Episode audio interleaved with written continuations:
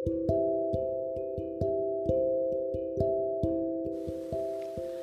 kawan sehati, di episode kedua kali ini adalah pengalaman yang juga aku alami saat mulai pelayanan.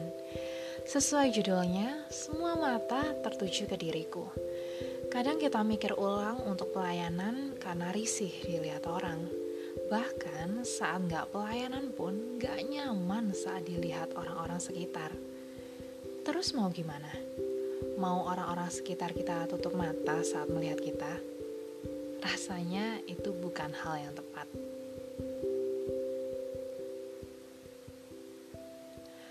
Sering kita bicara sama diri sendiri, pengen pelayanan, tapi malu dilihat orang.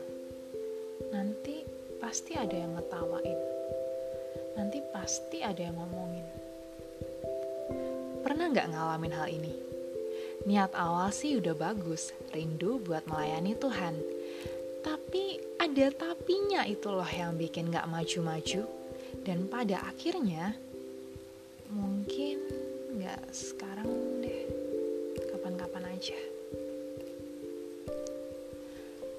Merasa diri diperhatikan banyak mata saat melakukan sesuatu sering dialami kawan sehati di mana saja, gak cuma di gereja wajar diperhatikan banyak mata. Wajar kok. Orang-orang di sekitar kita punya mata, dianugerahi Tuhan untuk melihat. Gak heran kalau kita gak luput dari pandangan mereka. Baik buruknya kita dilihat mereka, mungkin juga diingat sama mereka. Masa hal ini buat kita gak maju dalam Tuhan? Jangan dong.